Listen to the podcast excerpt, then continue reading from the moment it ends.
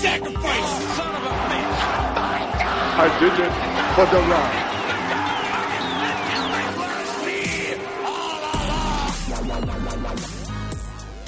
Ladies and gentlemen, welcome to Turnbuckle Training. Introducing first your longtime fan, short time podcaster, and former fantasy wrestling hardcore champion, Peyton Booyaka Green. and his tag team partner making his debut in the wacky world of fighting fools, Zach the Enigma Barlow. Oh, you're like the Riddler. I am. I there's I'm so um uh uh, what's the word that's not mysterious? I'm so enigmatic. I'm so Creepy. unknown. Ray Unknown. Creepy is the word you went for? Creepy is the synonym for don't- mysterious. I I don't know. I mean, creepy can't myster- creepy can be mysterious. Yeah, I guess unsolved mystery. What if his name was just Creepy Ray? It's Ray the Creep. the, The, flying the, creep. like. Grandma, I want a Rey Mysterio. We have Rey Mysterio at home. Rey Mysterio at home. Raymond Unknown. This is a show for longtime wrestling fans and rookies alike. We're going to take you through some of the biggest shows, matches, and rivalries in wrestling history, or at least whatever we feel like talking about today. and if you know nothing about wrestling, if you're sitting there at home and you're saying, "What is a mat? What are what are ropes? What is a turnbuckle?" Then you're probably too far gone. I'm not sure if we can help you. But if you're a regular person that knows very little about wrestling, don't worry, as you'll soon learn. I don't either. So, Peyton, what are we going to be talking about today? I'm going to answer that question with a question Who is that jumping out the sky? Uh, M- Mysterio? R E Y Mysterio. Here we go. yeah, we're talking about we're talking about Rey Mysterio, um, the the ultimate underdog of a of a uh, of a wrestler. And honestly, somebody I was thinking about this before we started. I was thinking about how could you not like Rey Mysterio? I know. How could you not love cruiserweights? How, somebody tell me. Somebody send us an email and say, "Yeah, I like Triple H more," and let me come to your house and punch you in the face.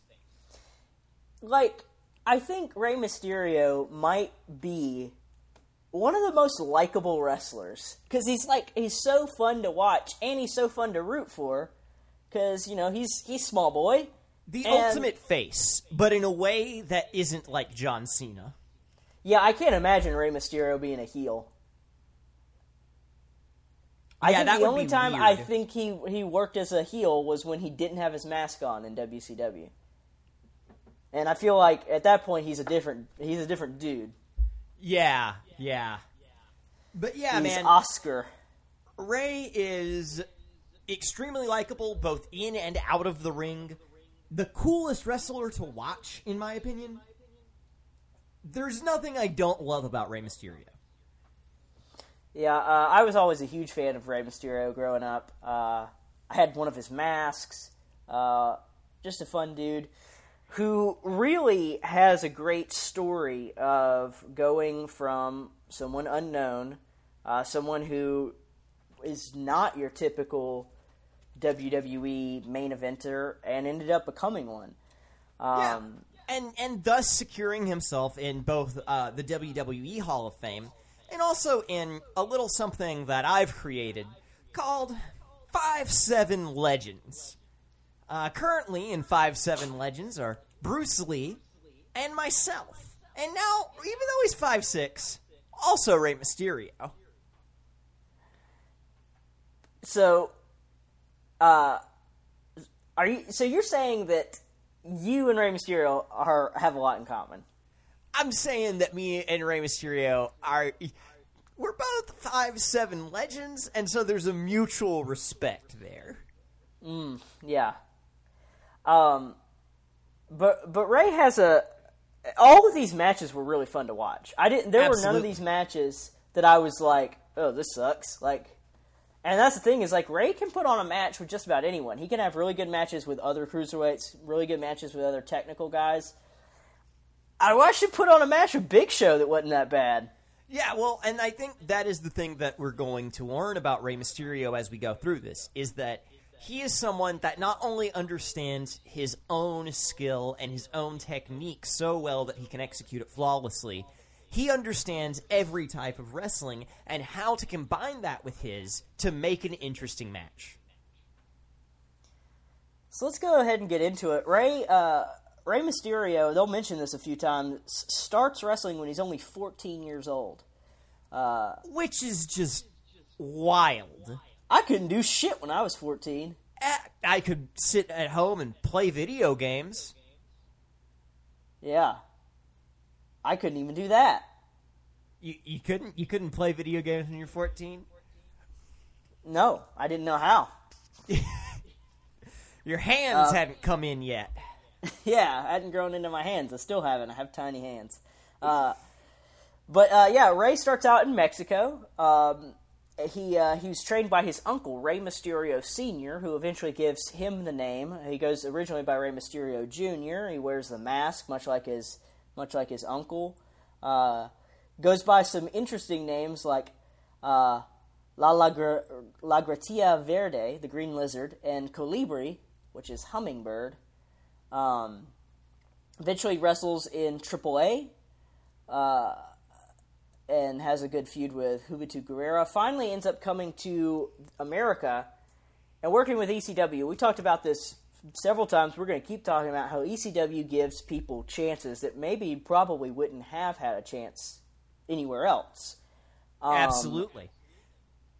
I I remember watching uh, an interview Ray Mysterio did talking about ECW, and he was like, he couldn't believe all the things Paul Heyman would let him do. He he, uh, talked about uh, he asked Paul Heyman. He was like, "Hey, Paul, uh, can we use a table in our match?" And Paul was like, "Yeah. What? Why would you have to ask me that?" Ray is so nice and polite. He he wanted to ask if he could use a table. And it was like, "This is ECW, you know. You Yeah. can use tables all you want." Well, I assume in the against the WWE you probably to- need to ask for permission before you break the announce table. Technically, it's against the rules to not use a table. So just just go for it, dude.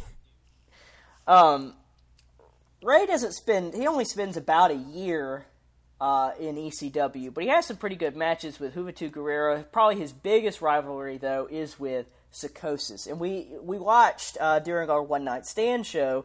He has a match with Psychosis as kind of like a tribute to all their matches before.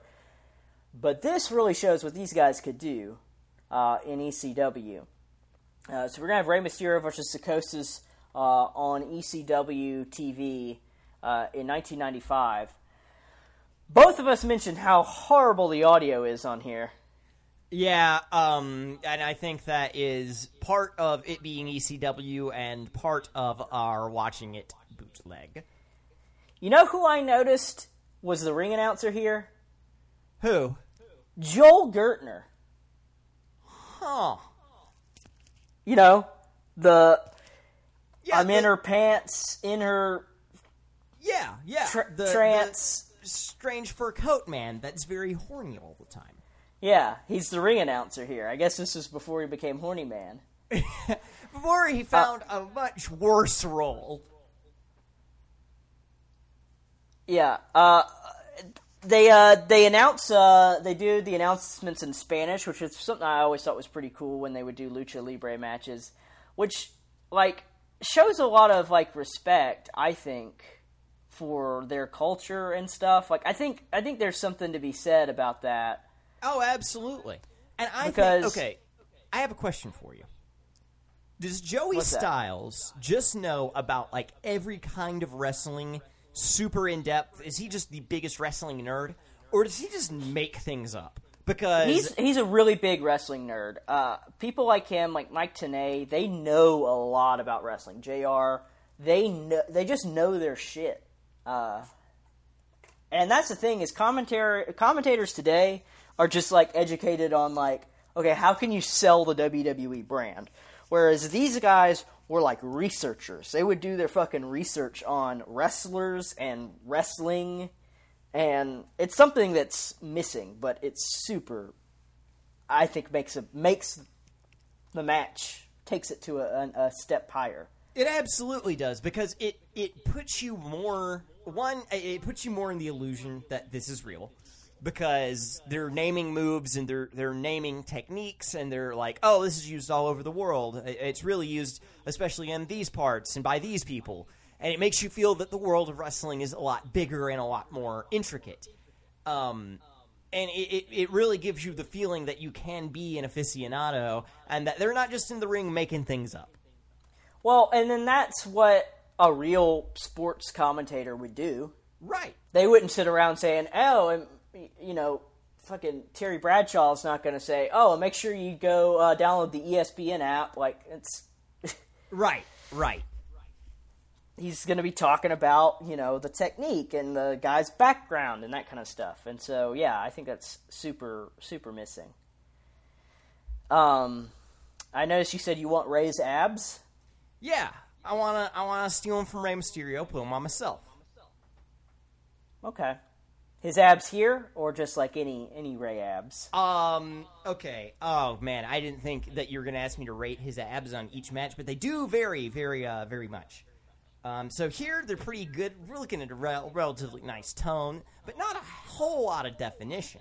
Still very good though. Um, you know, as we go through, as we go through the matches, if you just ask me, I'll give you a one out of ten on them. I'd give them a seven out of ten in this match.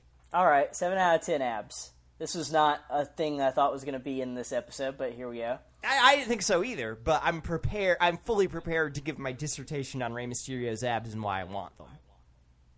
Um, uh, important to note is this is a two out of three falls match, um, which I don't know is something we see too often, but I think it's uh, I think it's a fun addition to the, to the match. It's interesting, but at the same time, it's like we know, we know exactly what's going to happen. Each guy's going to get one pin, and then it's just going to be a normal match. It's like how in WWE they would kind of take this a step further and they would do what's called a three stages of hell match, and they would have like each match would have a new stipulation. So it would be like the first match is a regular match, second match is a hardcore match, third match is a steel cage match. So theoretically, you could not get to the steel cage match, but the WWE is not going to fucking construct a steel cage and tease a steel cage might happen and then not do it. Oh, tear it down, guys. We're, turns out we're not going to need it this time. Uh, but you get to see both guys get a win at least, so that's that's always good. So neither guy ends up looking like weak or anything. Right, right. Um, I always love an ECW, and even with any Ray match, you know he's gonna. It's not gonna be too long before he like s- springs off the ropes and onto the guy on the outside. He goes into the crowd twice here, and Yeah. uh, the crowd is chanting ECW. What do you think is more impressive? What do you like more? When Ray jumps from the ropes into the crowd, or when he jumps from the turnbuckle into the ring? Probably from the ropes into the crowd. Yeah, that just same. seems more dangerous, and also seems like a farther jump. It does. It's, it does seem like a bigger jump, and and like you got to be way more precise. And that's one thing with Rey Mysterio that you see time and time again, uh, even from the beginning, but especially as his career goes on and he gets better and better. The precision is is uh, just amazing. How this Yeah. man can contort and flail in the air or when he's wrapped around the dude in a certain way that like he is in control of every part of his body and he knows the result he's trying to achieve and he does it and it's just wild I wonder, like, does the man ever get nervous? i know he ever I like, would. I'm gonna, I'm gonna fuck this up. Yeah oh oh And he's never, you know, for a guy that does that, I've never seen. He's never gotten like a really bad injury that I know of. Yeah, yeah. Like he's. He, I mean, he's a professional. That's for sure. But I do wonder if he's ever like, oh man, I hope I don't fly in the wrong direction or something. You know, like. Um, yeah. he's he's very seems very calm and collected about the whole thing. Uh, Ray is going to get the first fall of the match. Uh, hits a Hurricanrana and pins Psychosis. Uh, later, he gets a Hurricanrana off the top rope, uh, and Psychosis goes to the floor, but he just follows that up with another Hurricanrana on the floor. You know, he keeps doing the same move over and over again, but honestly, I don't get tired of it because it's A, a cool move, and B, he's, he's hitting it everywhere. Yeah, yeah, absolutely. Um, and hitting it in new and interesting ways. And so it, it still works. And it's really cool that like the crowd loves this. They eat it up. And to think like this kind of match in in WWE would not get this much time. You know, this is like this match is like 17 minutes long. It's two out of three falls. The- In WWE, they wouldn't have given this match this much of a of a showing. But Right, ECW right. somehow was really in tune to what their audience wanted. Uh, and, and that was, you know, definitely a uh, a- strength of ECW is is knowing what the audience wants and being able to actually give it to them. um, we actually start even getting like some weapons involved. Um, Psychosis is using a chair on Ray's leg, um, Yeah, and then eventually, Psychosis power bombs Ray through a table. Um, and th- that looked like it was painful because it looked like you know, as we've talked about before, when you get dropped through a table, the table sort of breaks your fall when it breaks. Uh, but this table didn't give because you know, I guess Ray's just not that heavy of a dude, and uh, and just one of the legs collapsed, and it looked looked like it hurt. It probably did. I definitely didn't feel good. Uh, Ray goes for a tilt-a-whirl head scissors, but Psychosis just grabs him and hits a tombstone pile driver, picks up that second fall. I like how they almost portray Psychosis as being like a, like a powerhouse in this match, despite the fact that he's also a cruiserweight. He's just so much bigger than Ray. Yeah. Um. That, and that's the thing with every single Mysterio match is that he's always going to be the underdog because there is no one that is as like as small as him. Well, except for in his uh, WrestleMania Classic with Hornswoggle. Well, you know that is a you got an excellent point. I, I did make that up. He didn't wrestle Hornswoggle. At least not at WrestleMania. Okay, I was going to say I'm a little disappointed. I I kind of wanted to see this hypothetical Hornswoggle match. Uh, don't worry. Uh, Hornswoggle uh, used to li- likes to wrestle guys like the Great Khali and Big Show. Which I mean, come on, he's Hornswoggle. The Great Guys, Khali thing is actually real. He really did wrestle Khali. Um, at, at one point, uh, uh, we go back into the into the crowd. Uh, uh, straight up just throws him into the crowd and follows up with a suicide dive. Um, at one point, they just are on the on the ground, just kicking each other. Uh, and then uh, and then Ray ends up hitting Psychosis in the face with two chairs. Uh, more Hurricanranas, more tilt a whirl head scissors. Uh, finally, uh, Psychosis puts uh, Ray on a table and he hits him with a chair that he just grabs from a fan, which I, I like that fans can just like hand out weapons. Yeah, yeah, that's a very cool ECW thing. Or like, what's this guy going to sit on for the rest of the show? Uh, I've never thought of that. It's. Uh, I mean, I'm sure he didn't either. He was like, "Fuck, why I do that?" uh, Psychosis is gonna go to the top rope, hit a leg drop through the table, and then in the ring he puts a chair on top of Ray and hits a corkscrew moonsault onto him and pins for that third and final fall. What a great way to showcase Rey Mysterio to an American audience. Yeah, absolutely. Um, I mean, you could. I, if I were in that crowd, I know I'd be going nuts. So eventually, Ray is going to leave ECW, go to WCW, which is the story for a lot of people, kind of like Ray. Uh, he uh, ends up making his WCW debut at the Great American Bash 1996.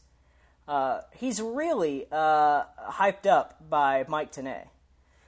Uh, Mike Tenay is another guy who's kind of really selling Ray, just like Joey Styles did. Right, right. And Mike Tenay does great job on commentary. great job on commentary. Um, he's going to be taking on Dean Malenko for the Cruiserweight Championship. Dean Malenko, uh, it's always it's always weird to me to think because I don't, I really don't think of Dean Malenko that much of a cruiserweight. But I mean, I guess he is. I guess he's kind of the size for it. But I, I think of him, you know, I don't know. Whenever I think cruiserweight, I don't think Dean Malenko. But Yeah, I mean, he doesn't really have Yeah. the style. He doesn't really. He doesn't really. I don't know. I, I agree with you. I like Dean Malenko. I think he's a great wrestler. I think he's a, probably a really underrated wrestler. Uh, and I, I think this was a good way because, as we said, cruiserweights and technical guys usually put on really great matches. Absolutely. Um, so uh, we get that uh, back and forth technical wrestling. Of course, the you know it's WCW, so they like to promote whatever their main event is. Ray's gonna eventually um, come off the ropes. Springboard hits a front flip senton on the floor. They're gonna trade pinning combinations in the in the ring. Uh, it looks like Ray is actually going to win here. Uh, he gets a Hurricanrana from the top rope, and he charges at Jay Malenko in the corner, but Malenko catches him with a power bomb and puts his feet on the ropes for the three count. So Mysterio loses in his WCW debut, but he looks he looks pretty decent in this match. He ends up losing, you know, kind of by a fluke. Yeah. Uh, I kind of understand why they don't want him to beat a veteran like Dean Malenko and, and maybe not put the title on him right away. But uh, Now, here's the thing about this match. Ray's abs here. Not quite as lean and defined as we saw the previous match. This is a 6 out of 10 abs. Uh, which does not mean he's not in great shape. It just means that, you know, he's not currently, his abdominal muscles are not showing the way they should. Also, the footage is very grainy. So that might have something to do with it, too, because I can't entirely see very well. But in addition to the six out of ten abs, Ray spends a lot of time on the mat in this match. It's it's basically just showing how much punishment he can take and being like, "Wow, this guy's tough because he keeps t- kicking out." which is a big part of uh, Ray's character. it is. It, it really is. I mean, the underdog. Uh, you know, he's he he never never say die personality of Ray is a, a, a huge part of the character. Yeah. Um, so Ray's going to have a pretty good uh, career in WCW. He's going to uh, kind of own the cruiserweight division. Uh, wins the cruiserweight championship several times uh, in his career. Eventually, he's going to lose to Kevin Nash and have to take off his mask, which was a very regrettable decision that they basically just retcon uh, out of existence. Yeah, Um, and I noticed that we did not cover any of those matches, and I'm glad. Yeah, because I didn't really want to. Um, but uh, but the only thing about his career in WCW is that they they do kind of treat him and all the other cruiserweights as like second class citizens is the word I want to use. I don't know if that's really the best term, but But cruiserweights never get their time in the spotlight, right? Because yeah. they're not big muscle boys, and that offends people. I guess I don't Pe- really know. People people like Kevin Nash would always call them vanilla midgets, is what he would say. and that's the thing is that I think that every match Rey Mysterio has ever put on is better than anything Kevin Nash has done in his entire life. Probably so. And I, I'm glad that the culture has changed. That's one good thing about modern WWE is that we don't really have that anymore. You know, the wrestlers aren't huge giant dudes anymore. Yeah, Um, I guess they really, uh, really cracked down on steroid use. Yeah. Um, so after WCW closes, uh, Ray's gonna kind of float around on the independent scene, go back to Mexico a little bit. Eventually, in 2002, um, WWE's gonna ask for him. They're gonna bring him over. Uh, this is uh, at the very beginning of the brand split, where Raw and SmackDown are different shows with different rosters. So they're going to bring Ray over to SmackDown, which SmackDown has the cruiserweight title now that they brought over from WCW. Uh, he's going to change his name up a little bit. He's going to drop the junior. He's going to cha- change the spelling of the name a little bit. And Vince McMahon is actually the one who requested he put the mask back on. Um, and he actually had to receive uh, permission from the Lucha Libre Commission uh, because he. Once you lose your mask, you're not supposed to put it back on. But they That said because it was Crazy to me that he was willing to do that for WCW, considering it's such a big deal. Well, probably because they were giving him a paycheck and he had no other choice. Yeah, I mean that's fair. Um, Uh, but, he does get that. I'm glad they gave him permission to put it back on. It would have been weird if they didn't. It, the The reason is because it was apparently not a. Um, it was not a traditional mask versus mask match. Um, and until the network came out, they kind of censored all footage of him being unmasked in WCW for a while uh, to kind of preserve that continuity. Um, but uh, they're gonna tease Ray's uh,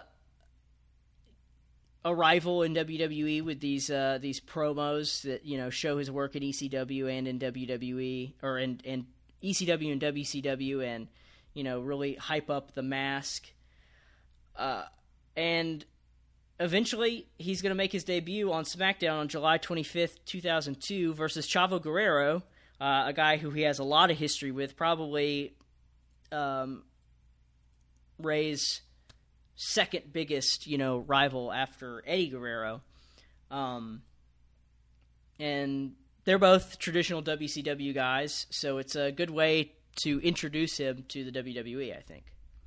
Yeah, absolutely. Um, I, I think that the I love the WWE, you know, the promos with "He's coming," um, on them, and it, like, and just with the mask and with that, you know, that that really goes to show how much people loved Rey Mysterio. That if you all your promo needs is that mask with the words "He's coming," and people know you're talking about Ray. uh, we we really show off Ray here. We get his agility, his quickness. Uh, he does some nice reversals. Um, we uh, we get some top rope moves. Ray does a corkscrew slingshot plancha over the top rope and onto the floor. And we also Uh. get a showing from Ray's abs that are at 10 out of 10 in this match. Greatly Oh, wow. defined, perfect definition, um, uh, uh, toned perfectly. He's the core of this man. The amount of planks that he does, just phenomenal. Phenomenal stuff. Man, Ray. You, really you really got a crush on old Rey Mysterio, huh? Uh, at least on his core. At least on his abs. Um, Chavo's gonna hit Ray with a gory bomb, but he kicks out. Uh, Ray's able to trip him up, get him on the second rope before hitting uh, the first ever six one nine, which uh, Taz is gonna call the six nineteen. But uh, oh my god. and but- then he, he- yeah, What a, like, what a debut, you know? yeah. Uh, so Ray's gonna beat Chavo there, uh, and he's not done because uh, later that same night he's gonna come out uh, at the end of a steel cage match. Uh, where Edge beats Chris Jericho, and then the Un-Americans, Lance Storm, Christian, and Test start beating up Edge. Um, a young John Cena comes out to help, Yeah. um, and eventually Ray ends up climbing up the cage and jumping off on top of the Un-Americans, and then they just end up cleaning house on uh, on um, Jericho and the Un-Americans. So, uh, cool way to show off Ray, especially coming out in the main event and uh, and getting to make such a big impact like that. Absolutely. Ha! Ab. Salute. Nice. Um, but yeah, no, I mean, this is a, a real, real way to kick off Ray here in the, in the WWE. Like, uh, just a explosive way to introduce him to this. Mm-hmm. I, but you know, I do have to wonder something. What's How that? long after a match does Ray wait to remove his mask? You know, does he? Does he? Because you know, you can't have people seeing him leave the venue without his mask on. So does he like drive home in it? And like Well, I guess he could leave the venue without his mask on because people don't really recognize him. that's true. No one would know who he is. Um, I think he wears his mask a lot. Like in public, like when he does public events, he's wearing his mask. Uh, I think he spends a lot of time backstage wearing the mask. I think he likes to wear the mask. It's part of his identity. You think he just like sometimes he's like gonna go to the grocery store and he just puts the mask on just for fun? Maybe. Uh, although that is a great way to be able to be a regular person. Absolutely. That's why I bet Kane was probably upset when he had to take the mask off. Because nobody knew who that guy was. I think we were all upset when Kane had to take his mask off. Fair enough. Um, so throughout, uh, there's a period of time in SmackDown where the wrestling on SmackDown is really good, and they call uh, they call that group of wrestlers the SmackDown Six: uh, Rey Mysterio, Kurt Angle, Chris Benoit, Eddie Guerrero, and Chavo Guerrero. Is that six people? And Edge. Um, and they mix it up together. They team together. Uh, I didn't show this match, but one of Ray's best matches when he first starts in WWE is uh, his match against Kurt Angle at SummerSlam 2002, his first pay per view match in the WWE. We watched that on our SummerSlam 2002 episode, our second episode. Um, but uh, yeah, and then but really Ray is kind of dominating the cruiserweight division. The cruiserweight division is really modeled all around Rey Mysterio. He wins it like eight times. Um, we're gonna go to the first time he wins the cruiserweight title in WWE uh, when he beats Matt Hardy on SmackDown on, in May of 2003. Matt Hardy, his uh, during his version one days when he has his uh, run with the cruiserweight title. Uh, and coming out with his Mattitude followers or his MFers, which are Shannon Moore and Crash Holly. I forgot that Crash Holly was still around these days. Yeah, man. Uh, good to see. Good to see old hardcore Holly out and about. Well, that's Crash Holly. Uh, I think they're the same person. This is his cousin, Crash, who's not really his cousin. They're not related at all. Okay. Uh, One of Matt's. thing. Have you ever seen them in the same place? Yes, I have. They've wrestled each other and they've teamed together. Okay, never mind then. You really thought they created a character who was a cousin of another wrestler and they never were in the same place at the same time? Yeah, in hindsight, I uh, I should have known better. Yeah. One of Matt's Matt facts on the side of the screen is Matt is taller than Rey Mysterio. And see, this is what the short man. This is what this is what puts Ray in the five seven legends. Just having to endure the constant abuse of tall people. Um, and yeah, Matt Hardy is such a bully. Um, Ray's family is at ringside, including son Dominic, who we will hear a lot about later and have talked about before. Yes. Um, Michael Cole mentions that Ray has Ray's dick's all fucked up. I'm sorry. What? He has a groin injury. Oh yeah, yeah. Um, they get in each other's faces. Crash Holly is holding up a magazine with Matt on it. Um, at one point, Shannon Moore and Crash Holly attack Ray, and the referee kicks them out. But apparently, no disqualification there. Um, Yeah, I and the, I noticed that, and they I think they make some comment about it. Um. i- oh yeah, because he sends them backstage, and Matt's like arguing with the ref about it. yeah. And I guess it's because you don't want Ray to win by DQ, because then he doesn't win the title. But uh, Yeah, no, it's just hilarious to me that it's like, okay, these guys assaulted me. They've got to go backstage. And Matt Hardy's like, do they really, Dad? and while he's arguing, Ray is setting something up. He's giving Matt a special gift. What's that? Um, a flying Rey Mysterio coming from behind. Ah, yes. Um, uh, Matt is going to start focusing on Ray's groin, puts him in a half Boston crab, or as you said, a crab lobster. named after where we have a friend, uh, wonderful person, um, that uh, we were friends with in high school and are still friends with today. That would put us in the crab lobster, which was just a Boston crab, and it hurt really bad.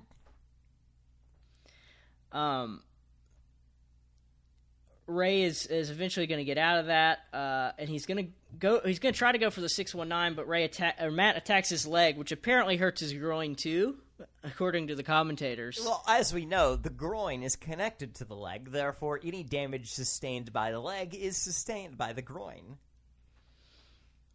Indeed, put that on a T-shirt. You've never you've never bumped your leg against a table and, and just felt the pain shoot up. Ah, my balls? dick. um, Ray tries to climb the ropes, but Matt ties him upside down on the turnbuckle, and he charges, but Ray just sits up, and Matt hits the corner shoulder first. Uh, he goes for the moonsault, but Matt catches him, and then Ray reverses that into a tornado DDT. Uh, on the top rope, Matt is able to hit a side effect and get another two count. Ray steals Matt's move and hits a twist of fate. Uh, eventually trips him up, hits the 619, goes for that Hurricanrana. Uh, but Matt catches him, and so instead Ray's able to take him over the top rope with the Hurricanrana. Matt grabs that title, the ref tries to take it away, and that's when Crash and Shannon come in and double team Rey Mysterio. Matt goes to the top rope, hits a leg drop. Ray still kicks out, eventually goes for the twist of fate, but Ray reverses it into a roll up for the three count, and he wins his first cruiserweight title in the WWE uh, and gets to celebrate with his family. But he has lost much of the definition around his abs here. You see, this Oh, yes. Rey Mysterio's abs are barely visible. Um, now, I, I am taking the stills from this. You know, it's kind of hard to see sometimes. But it Stop appears- hating on my bootleg version of these matches. In this well i'm saying you know because they're moving around. They're always in different poses. You seldom get a solid look at ray just from the front. So i kind of have to hunt and peck for the pictures that i'm, I'm, I'm picking out. Uh, but here it appears you know still obviously a very muscular torso. Uh, to be able to do the things that he does but um no no clearly defined abs. That's a 5 out of 10 abs. Hmm, what a shame. Perhaps Ray's biggest rivalry in his whole career is that uh, against Eddie Guerrero. They've been wrestling each other since WCW. On our cruiserweight episode, we talked about their fantastic match at Halloween Havoc. Um, and they end up having some great matches in WWE, and it's a really great storyline because they're they're really good friends, and so they keep wrestling each other in like a competition kind of aspect. But every time Ray pulls out the victory, eventually they decide to start teaming together, and they win um, the uh, the tag team championships together on SmackDown. Uh, but they decide they want to continue their friendly rivalry, and at WrestleMania 21, they're going to have a match together. They, they talk about it's the first time that the uh, the tag team champions have ever wrestled each other at WrestleMania. Interesting to note here is that this is the opener for WrestleMania, so a strong opener. Uh, at the previous year's WrestleMania, WrestleMania 20, Eddie was wrestling, defending the WWE Championship. So now he's back here in the opening match in what would actually be his last WrestleMania.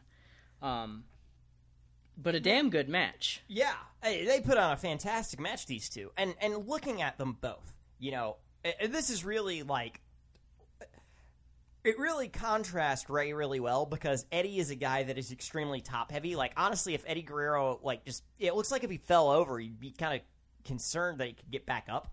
Um, but like, and Ray is is very small compared to him.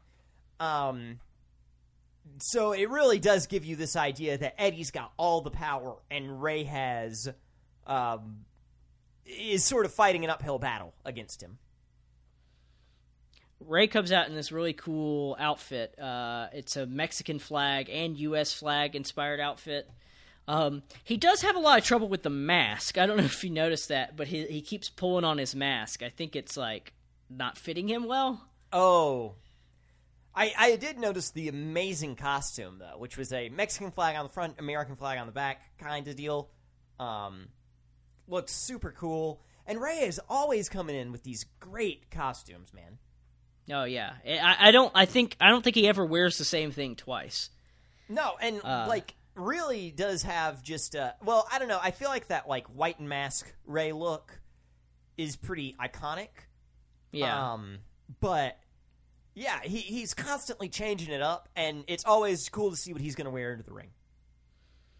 We start off with some chain wrestling. Um, Ray showing off his quickness. Uh, go to the outside pretty quick, and I like the dynamic between these two of they know each other so well that they're able to telegraph each other's moves. At Right. some points, they're literally mirroring each other and, and going for the same move. Uh, there's a cool moment where they both like are on the ground locking hands, and they both bridge up. Yeah, yeah. Um, even Eddie shows off some of his high flying moves. He slingshots over the top rope onto the floor. Um, he puts him in some sort of crazy submission hold, like a surfboard type move, but ends up having to break it up when he's he's pinning himself. Now I do love the so there's there's on commentary here. You know they're talking about these guys' dynamic and they're talking about how uh, the the sort of friendly rivalry between them. But one of the announcers talks about how in some of their tag team matches there have been these sort of slip ups that have cost them cost them matches as of late. And he goes, "But were they accidents? I think so." And that's such a wild line for me. Yeah, oh, it's like why are you going to question whether or not there are accidents if you're just going to say yes? That's like saying coincidence? Probably. But it's it's it's like why do you put doubt in the viewers' minds if you have no reason to believe there's doubt? yeah, no, it's it's just a weird thing to say. Was 9/11 an inside job? No. um but they are kind of doing this slow burn building this this was a really good rivalry um to kind of build up that lasts over a long time. Um at one point, Ray hits a corkscrew plancha over the top rope onto Eddie, uh, and then back in the ring, it's a springboard seated senton. Uh, Eddie is eventually able to get the upper hand. He starts going for the three amigos, which are three consecutive vertical suplexes. Uh, but every time he goes for him, Ray's able to break out of it before the third one. Uh, finally, he's going to go for the 619, but Eddie gets out of the way. Uh, and then he finally hits those three amigos. He goes to the top rope and goes for the frog splash, but Ray gets out of the way. Um, I always think that's so impressive. When people go for the frog splash, which is jumping off the top rope into the ring, and then the guy inside the ring is able to, while they are in midair, roll out of the way. That's gotta take. Yeah. That's some, just some impressive timing. Absolutely. Um, Ray is able to hit the 619, but when he follows up with the Hurricanrana, Eddie just power bombs him straight to the mat. Ray's able to kick out. Uh, Eddie's approaching Ray, but out of nowhere, he hits a Hurricanrana into a pin and gets the three count. Uh, they end up shaking hands at the end, and just a really great moment and a really great. I mean, can you believe that this is the opener of WrestleMania? That Eddie Guerrero and Rey Mysterio are the first match of WrestleMania? Yeah, that's insane, especially considering what the WWE will throw on as their first match. Yeah, or especially what considering what they'll throw on as their last match, Yeah, yeah. because uh, the the last match for this show was Triple H and Batista. Yeah. Yeah, Yeah, man. Um, now, you know, here's the thing. Much as Eddie Guerrero, as we will find out, is ha- harboring and hiding a dark secret, Ray's clothing is hiding his abs. Therefore, this match I have to give a in a uh, not applicable to the ab score. yeah. I mean, it's only it's it's that's all you can do. You Yes. can't knock him for it because you, you know, his abs could be impressive, but you also can't you can't give him a, a score he doesn't deserve. Sadly, science does not allow us to pierce beyond the veil of Ray's shirt and see his abs in this scene. So, Now that is the the quote for the episode. Eddie and Ray are going to tag for a little while longer. Eventually, going to lose those tag team titles to the new team of M&M, Melina, Nitro, and Mercury. Um, whose gimmick is they're paparazzi, huh? or no, they're like they're famous people. okay. and the paparazzi takes pictures of them. I don't know. Anyway, uh, they lose the match, but they're going to get a rematch again. Uh, but for whatever reason, when Ray tries to go to tag in Eddie, he refuses to take the tag. uh, and he watches them beat Rey Mysterio, and then watches him beat them up, and he And just walks got- away. He's got that cold look on his face, and it's super messed up because Ray's crawling on the floor, going Eddie, and he's just ignoring him, and it's like it's brutal, man. If you notice, so this is in April. I mean, this is not that long after WrestleMania. Mm-hmm. Notice that Eddie is starting to get bigger. Yeah, uh, and it's not in a good way uh, because he's going to die in November of this same year. Yeah. Um, and then think about when we saw him in that Chris Benoit match on the One Night Stand show. That was in June. This is in April. Like, let's look at how bulked up he got in just two months. Yeah, no. Less than and two months. like when you look month. at Eddie Guerrero, it is it is an unhealthy amount of bulk that that man has. Clearly, even uh, that WrestleMania match, he looks entirely different. yeah, he looks huge, man. Um, Well, I meant in the WrestleMania match, he doesn't look as big. oh, he doesn't look as big. Yeah, yeah. But he, and that's the thing. He's like he was already a really big dude. He he didn't need that clearly. Um, But I will say, much as Eddie uh, has abandoned Ray in this match, Ray has abandoned his shirt, showing what is going to earn him a score of eight out of ten on these apps. All right. Um, the next week on SmackDown, Eddie is going to be um, attacked by Chavo Guerrero and M&M. Eddie's music hits and he runs to the ring. He clears house, picks up Ray, gives him a hug, but then he clotheslines him and starts beating him up. Um, yeah, man. Ray's mask gets all ripped and his face is all bloody and it's rough. You know what's really cool? I had an action figure of Rey Mysterio with this ripped mask. Oh, that's so cool. It came with an Eddie Guerrero who the next night he made a promo wearing a suit and it had the Eddie in the suit look and then it had the Ray with the ripped up mask. It was cool. That's so cool. Uh, and also cool, here are his still 8 out of 10 abs. It's only been a week.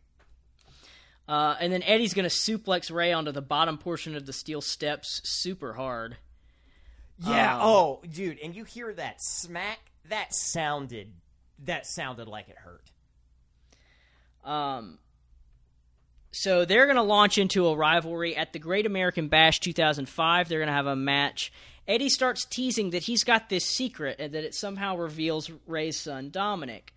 Um, they do these weird promos where Eddie shows up in a park and at Dominic's school, like saying, "Hey, Uncle Eddie has a bedtime story for you." Uh, but Ray's like, "Don't reveal the secret." It's weird. Uh, My uncle used to say the same thing all Oh fuck, my man. Ooh, man. So your uncle was actually your dad? Nah. Oh, okay. No, he just had a fun bedtime story. Oh, Jesus. Uh they're going to have a match at the Great American Bash where the stipulation is if Eddie wins, he gets to tell the secret. These two have some weird stipulations in their matches. Yeah, as as we've seen before and we will see still. Ray wins the match and decides that the the best place for his son, who's being stalked by his f- former friend, is in a wrestling ring. The last place he'd ever expect. Hiding in plain Uh, sight. Ray uh, Ray rocks the the business casual look with a mask. And a shirt, sadly. So again, um, Oh yeah, NA you on the ab rating. I do think it's funny when Ray is wearing like regular clothes with a mask. Yeah, no, it's hilarious. Um, Dominic comes out in his like bleach blonde hair. Yeah, Dominic is rocking that mid two thousands look, man. Um, Ray's thanking the fans for their support, but he's interrupted by Eddie.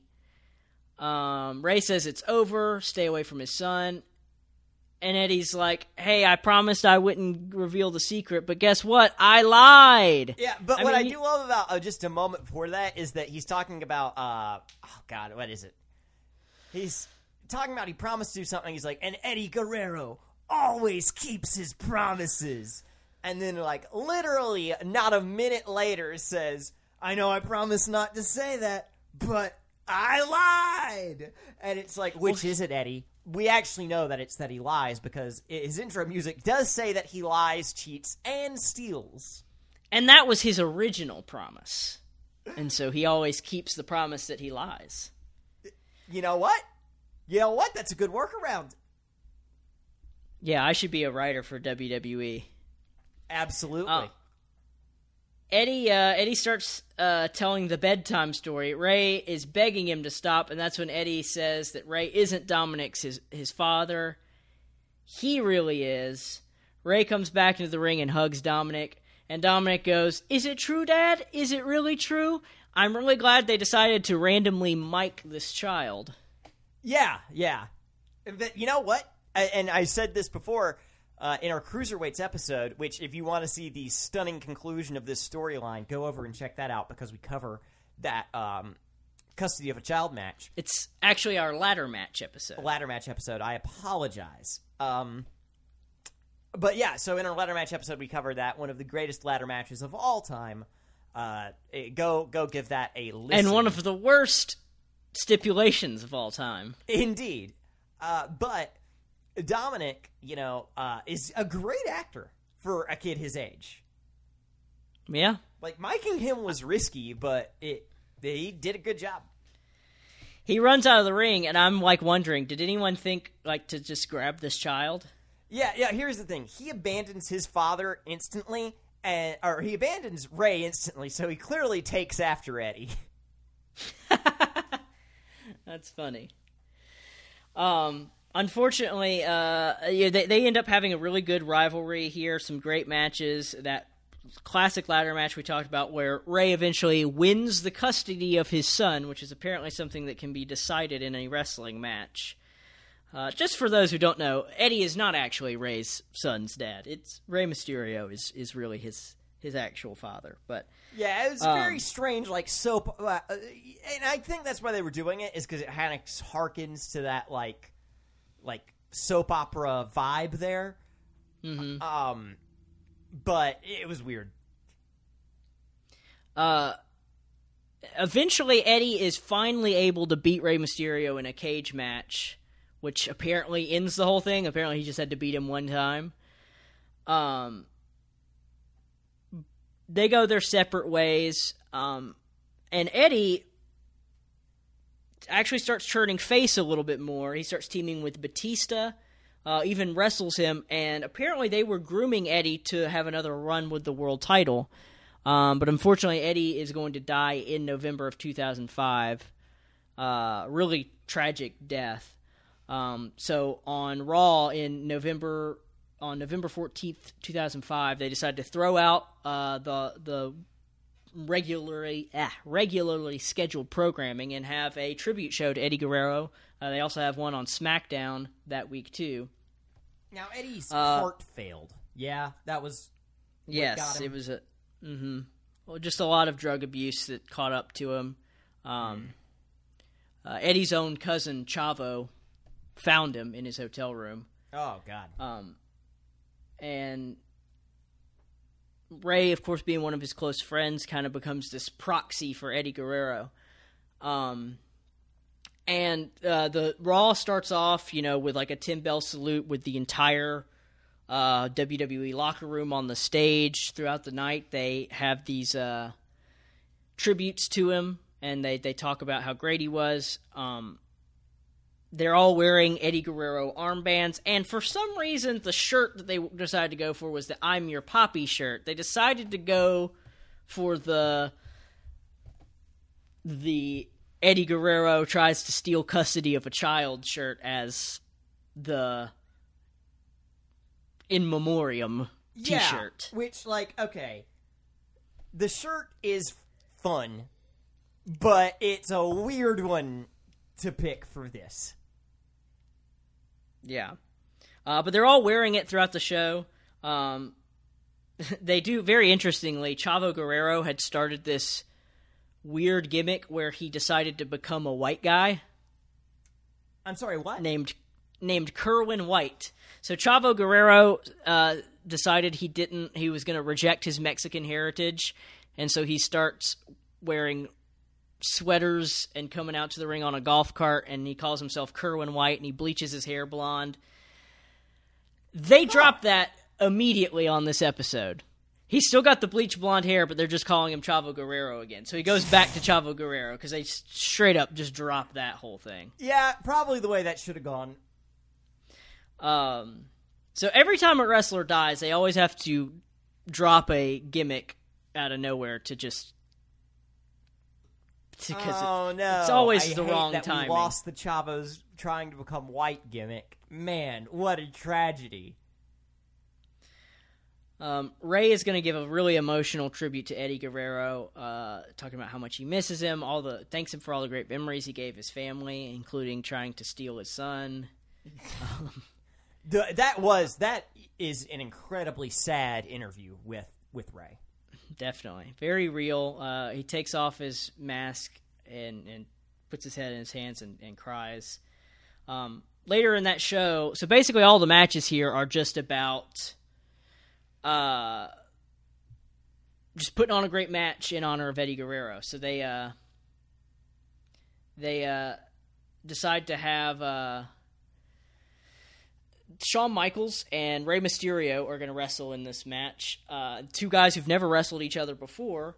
Uh, interestingly, Shawn Michaels has also never wrestled Eddie Guerrero um, in their career. It's kind of one of those dream matches that never happened. Uh, there's some rumors apparently that they were thinking about uh, having that match at the upcoming WrestleMania, at WrestleMania 22. Um, but apparently, Shawn and, and Eddie were kind of good friends because they were both uh, they both shared really strong Christian beliefs. So, um, Huh. Interesting. uh, they also they do mention uh, that Shawn Michaels is the captain of the Raw Survivors team, and Eddie was going to be on the SmackDown Survivor Series team. They had this storyline of Raw versus SmackDown at that time, so they actually would have wrestled in that I'm match. just a I'm just a Jesus boy. Jesus boy. Honestly, yeah, that's that's basically his gimmick. I love Um, the Lord. I love my family. I don't do drugs. And I read my Bible. Bible boy. Um, I'm not King. a sin toy. Okay, King sorry, mentions.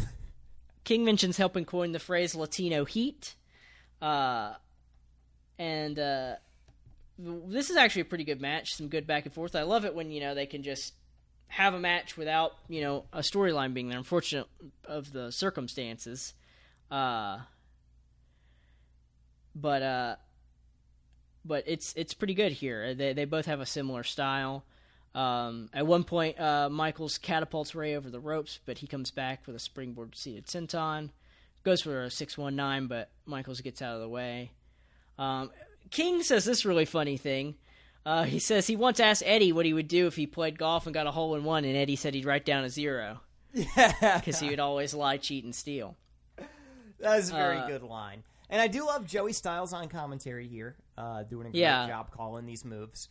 Yeah, Uh, Joey Styles was filling in for JR for a little while when he, he had to take some time off for some surgery.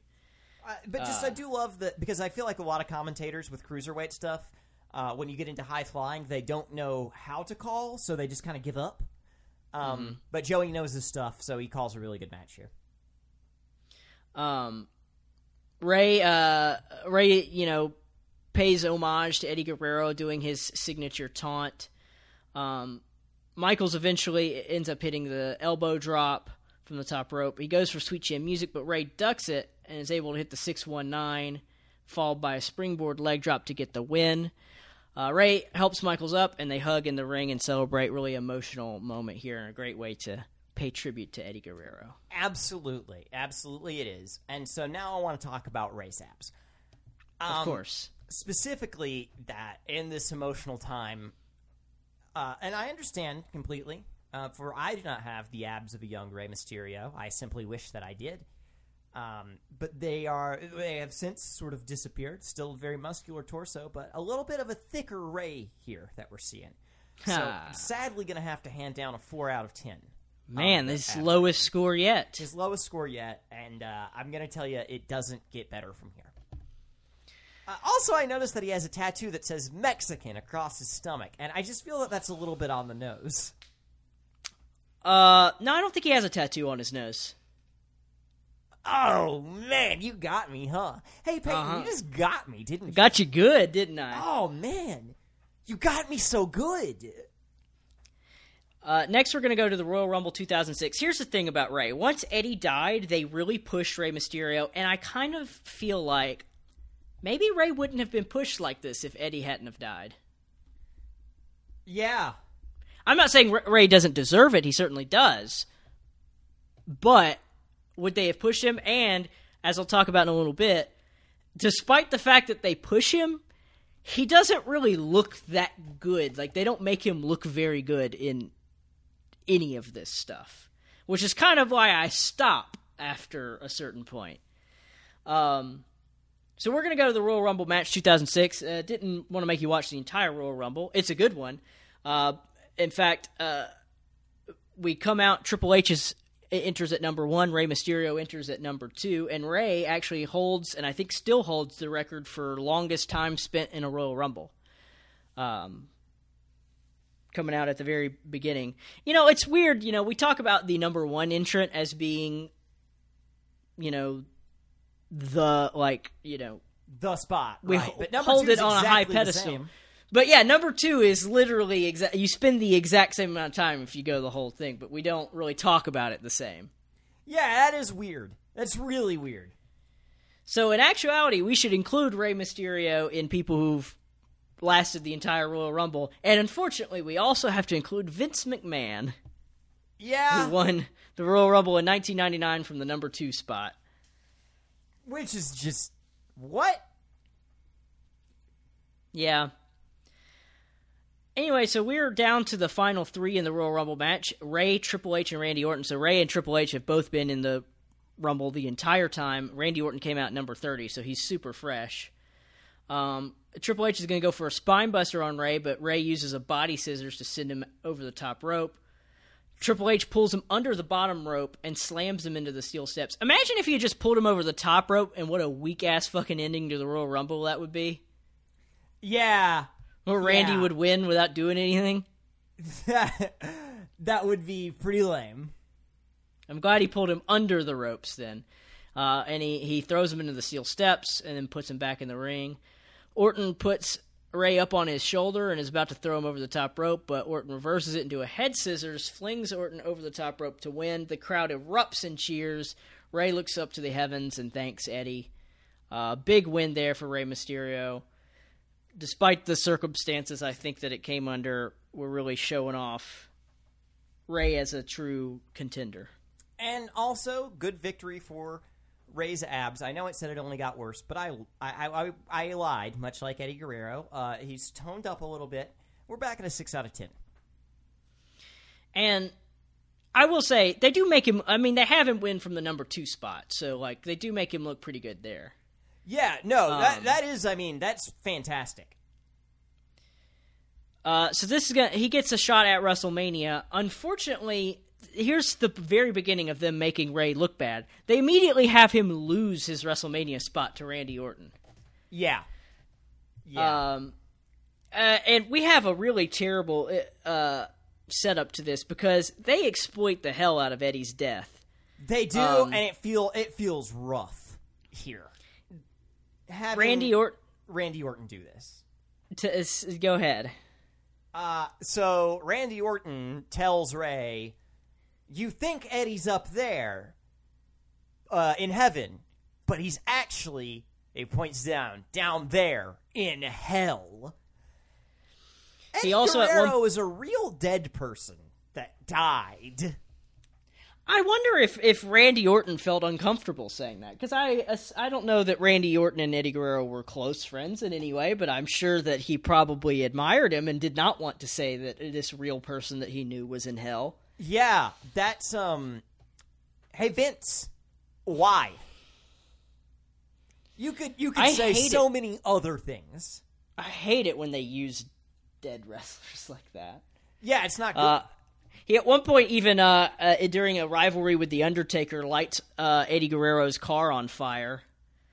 Um, yeah, I mean, look, we can hate Randy Orton for many other reasons. You can make someone be hateable. You don't have to do that. Yeah, you can even make him be like, "Hey, Eddie sucked." You know that that's one thing, but to be like, Eddie Guerrero, your friend in real life is in hell right now. That's a step too far. Yeah, I I don't know what they were thinking about when they did that. Um, it does kind of feel that like this is going to be a triple threat match, and the and the world champion here is Kurt Angle, but he does kind of feel like a an also ran in this in this one for some reason. He does. Kurt Angle's just kind of here. Like Kurt really, it, it, I don't know. He feels like okay. You know how you when you play Super Smash Bros. You play on the wacky stages. They have just like stage hazards, like things that, that the stage does that can hurt you. Yeah, That's what Kurt Angle feels like here. He doesn't feel like he's a part of the match. He just feels like something that like occasionally comes out of the stage and damages the other wrestlers. he really doesn't feel like he's a part of the story. Uh, in the match, I think he actually probably has the best performance of the match. I mean, he does great, but he doesn't like. I don't know. He he feels notably absent from segments. Yeah. Um.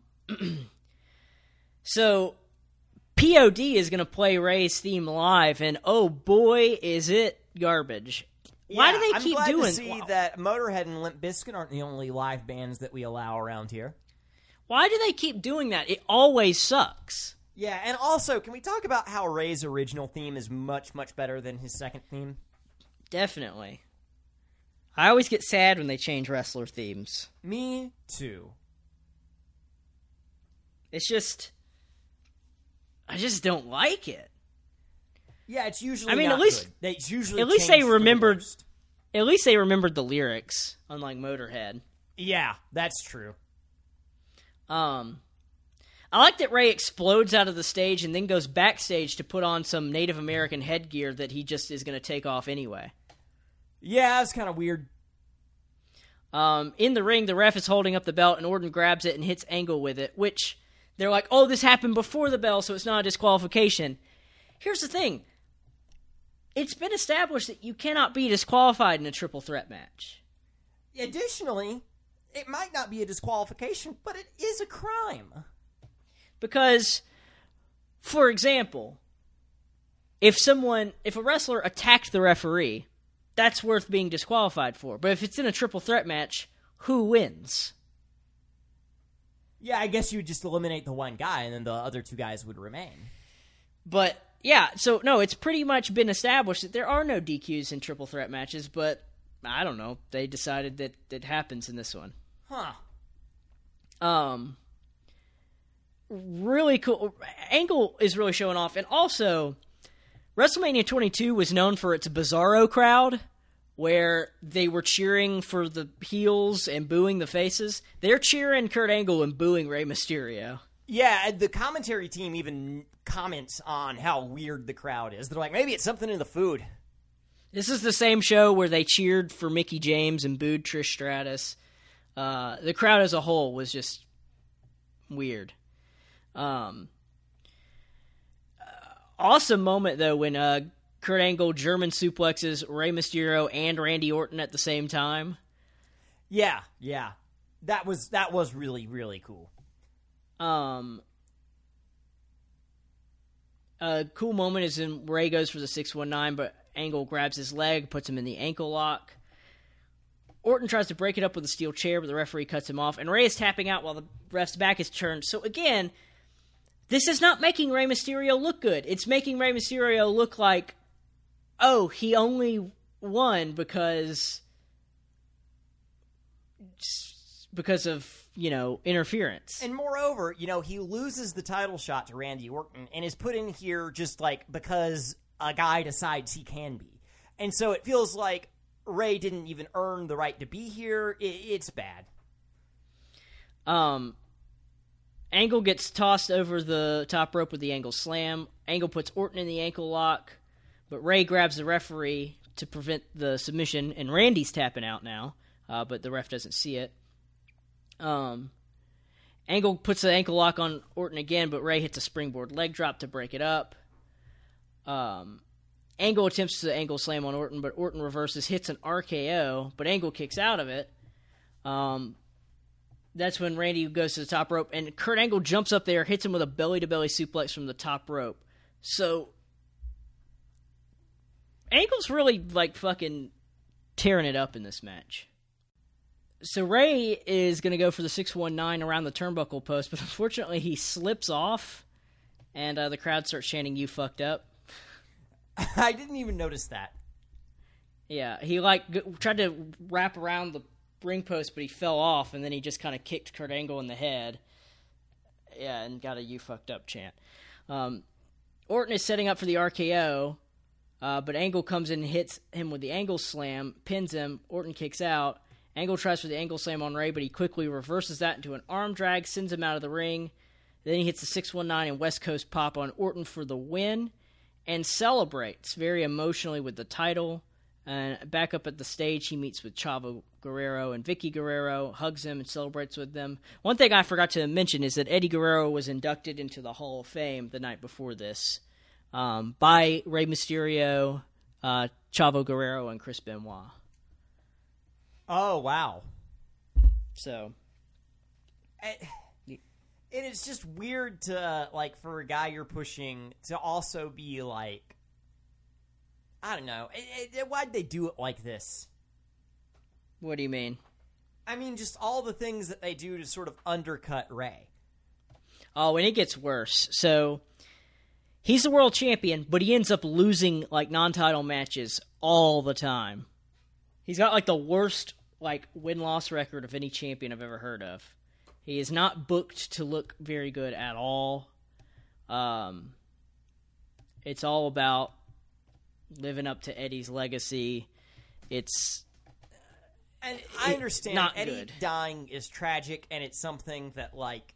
You know, you definitely want to remember Eddie Guerrero, but that doesn't mean you have to make Rey Mysterio's whole career about Eddie. Yeah. And that's kind of what his career ends up being from then on out. Um, the good news is, uh, even though Rey does win the world title here and he, he doesn't get a good run with it, he is going to win the WWE Championship uh, and be a world champion again. And he loses it the same night because John Cena gets jealous that he didn't get a title match, so he challenges Rey and beats him. Ugh. The ultimate heel move by Cena. Yeah, Um, but uh, and then he ends up leaving the WWE after a while, um, and goes back to the Independents. And he's made some sporadic appearances with the company again. But this is kind of his crowning his crowning moment. Um, and it's definitely you know not a bad career. I wish it'd been handled a little bit better, but. You know, he made it, and he proves that someone his size could be a main eventer. and that's why they- he is a five seven legend. How were his abs here? Oh, oh yeah. I'm sorry. I, uh, they're a little worse than the previous match. He's got a little bit of a belly here, so another Belly. five out of ten on the abs. But uh, all in all, pretty good abs. Yeah, That's no, weird- all in all, fantastic core. I wish I had the early Rey Mysterio abs. That was a weird thing we decided to do for this. I mean, really, you decided it. I I, I just put in the notes. I said I wish I had Rey's abs here because they look good. I didn't say I- we know, were gonna. I, I wasn't even gonna read that. I wasn't even gonna read that part of it on the air. But you brought you brought it into this, and then I couldn't help I it. It was there. You know I had to rank it. I guess. You like to rank weird things. Well, that's going to about do it for this edition of Turnbuckle Training. We want to uh, remind you all to keep watching uh, along with us, listening to the show. Uh, you can always find us uh, on Twitter at Turnbuckle Train. Uh, and give us a shout out. Follow us on there and subscribe to us on whatever platform you find your podcast. Leave us a review uh, and rate us, and uh, and tell us what you want what, what you want to hear about. Yeah. Um, we're about at that time where we have been up almost a year doing this podcast. Ooh, a whole year. You know, you know, we might have to change the intro, Peyton. Why is that? You say short time podcaster. Now we are at least medium time podcasters.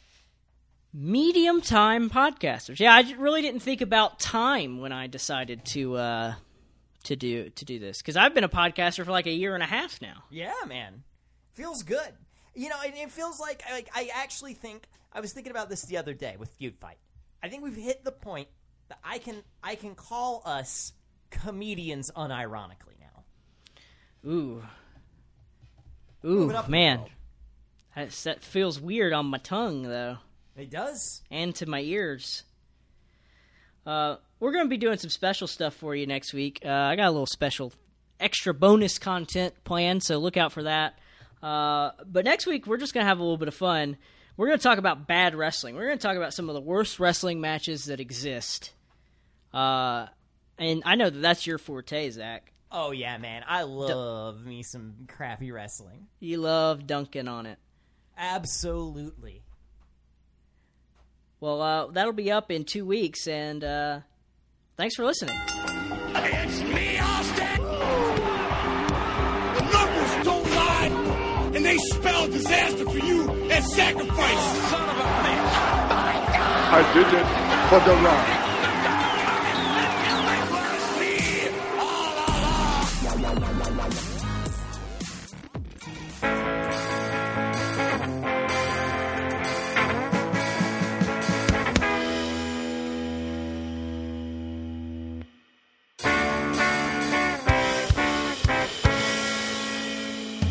Get ready for the bonkerest event of the summer. A three big dudes production. starring me, professional toe sucker. and No, the we sex- won't talk about that, but we will talk about Waluigi, Dog with a Blog, the similarities between Alf and Cousin Skeeter, and of course the Slithler. It's Feud Fight, where we take the wild questions most people won't touch and give our scalding hot takes. And I also say terrible things that could loosely be considered word crimes, just to keep things a little spicy. Every Monday, wherever you find your podcasts.